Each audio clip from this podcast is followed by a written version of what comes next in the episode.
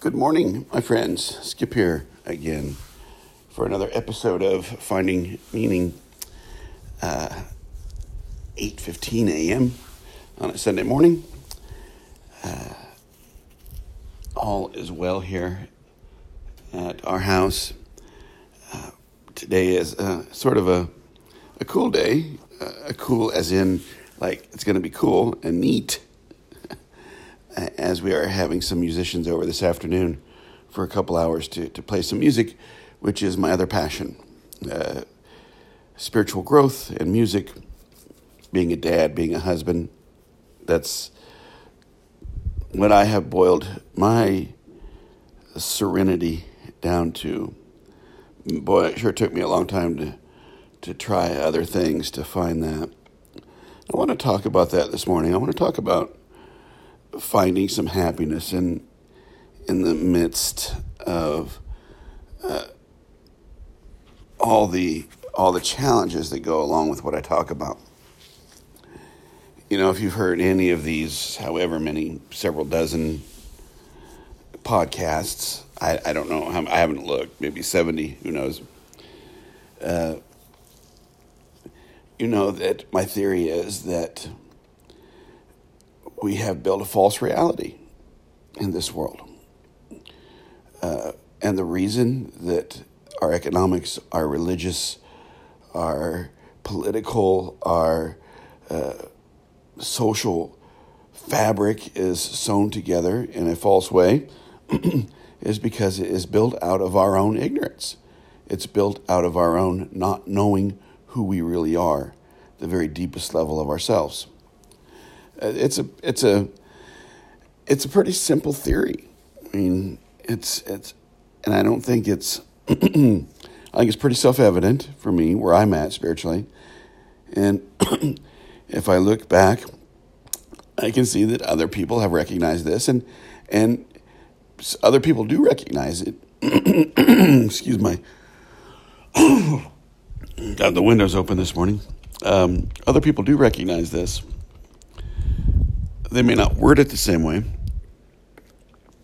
but they do recognize it. Now, there's a lot that goes with with this theory.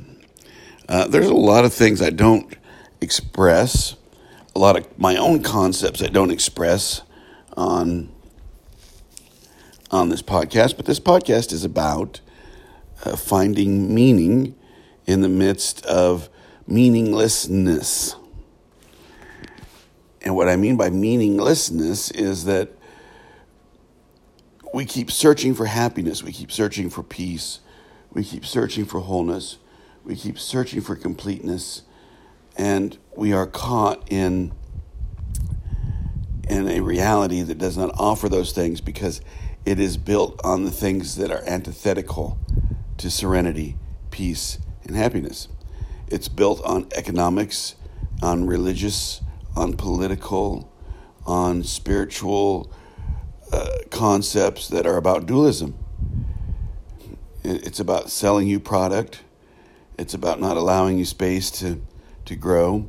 It's about offering you belief in whatever a, a vision of God, a vision of wealth, a vision of political righteousness that is based in a false sense, an immature sense of self.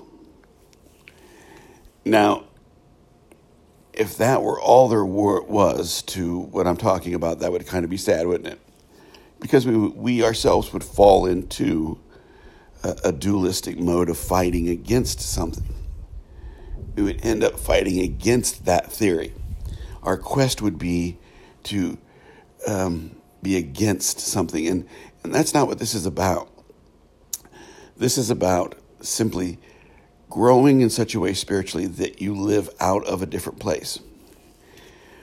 We don't have to be against the reality. Matter of fact, when we form our identity being against uh, the things that are offered by what we humans have made, we end up in our own personal war. We end up in our own personal tragedy quite often. So we don't have to we don't have to juxtapose ourselves over and against something. But we have to grow out. We have to grow. We have to become more aware. We have to facilitate things in our life that allow us to become more aware of who we are and what we are. Uh, because what we don't realize is that we already are beings of love, beings of humility, beings of authenticity. Uh, that's what it means to be a human being, really. What we have done is we have placed a bunch of false reality between us and our true self. So it's not a matter of fighting against something, it's a matter of becoming. It's, it's a matter of realizing that we are already in, as Paul Tillich, the great theologian, or John Spong, uh, the great uh, Episcopal bishop, theologian who just passed away, would say, uh, We are already in the ground of all being. We are already in God. We are already in that place of, of truth, of connection, of love, of hope, of humility, but we don't realize it. And so we have to, those, those moments we, we realize that sort of enlightenment, that, that moment uh, when we discover things that connect us to that thing that is beyond our own programming, we have to do all we can to live in that. Because this life is not about anger and dualism. It, it, the universe wants you to be happy. Now, you know, life does not offer us always uh, happiness every day, but there can be a very deep satisfaction if we allow it to take place. And so for me, and I can only speak for me, you got to find these things yourself. You know, my, my wife, uh, my kids, music, um, going to concerts, uh, going to, to live concerts, and for the communal experience. And I'm glad we're back to that. Uh, wish the pandemic would end so everyone would feel safe. But one of the reasons people miss live music so much is because for some of us, that's church, that's spiritual gathering. And for me, it's true. And so, you know, these things and others I have put in my life to remind me of who I really am. And when I'm reminded of who I really am, I begin to live out of that a little more each time. And the more I live out of that reminder, the more I become that which I already really am, which is beyond the programming my parents gave me, the programming my education gave me, the programming religion gave me. I am free of these things.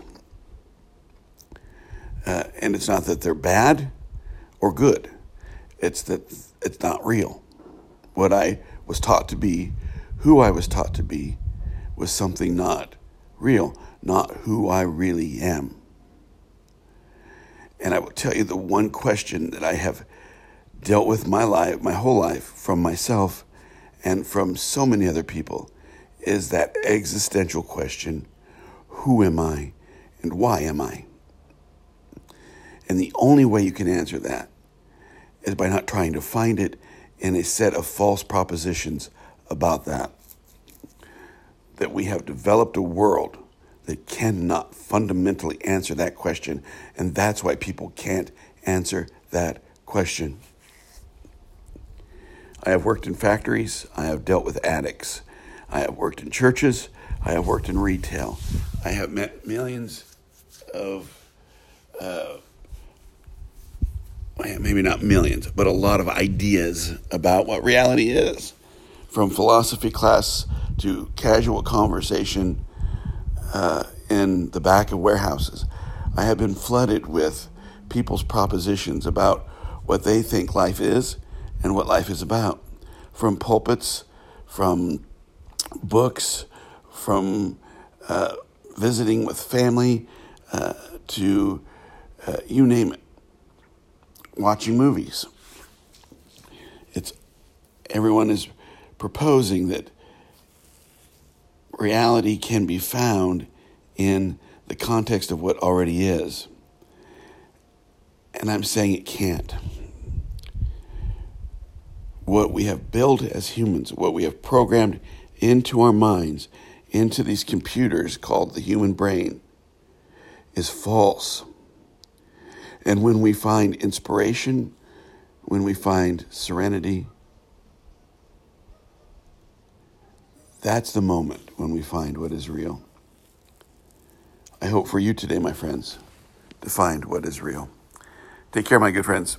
We will we'll talk to you soon.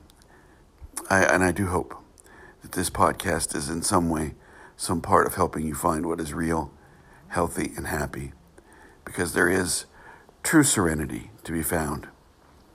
We'll talk to you later. Bye bye.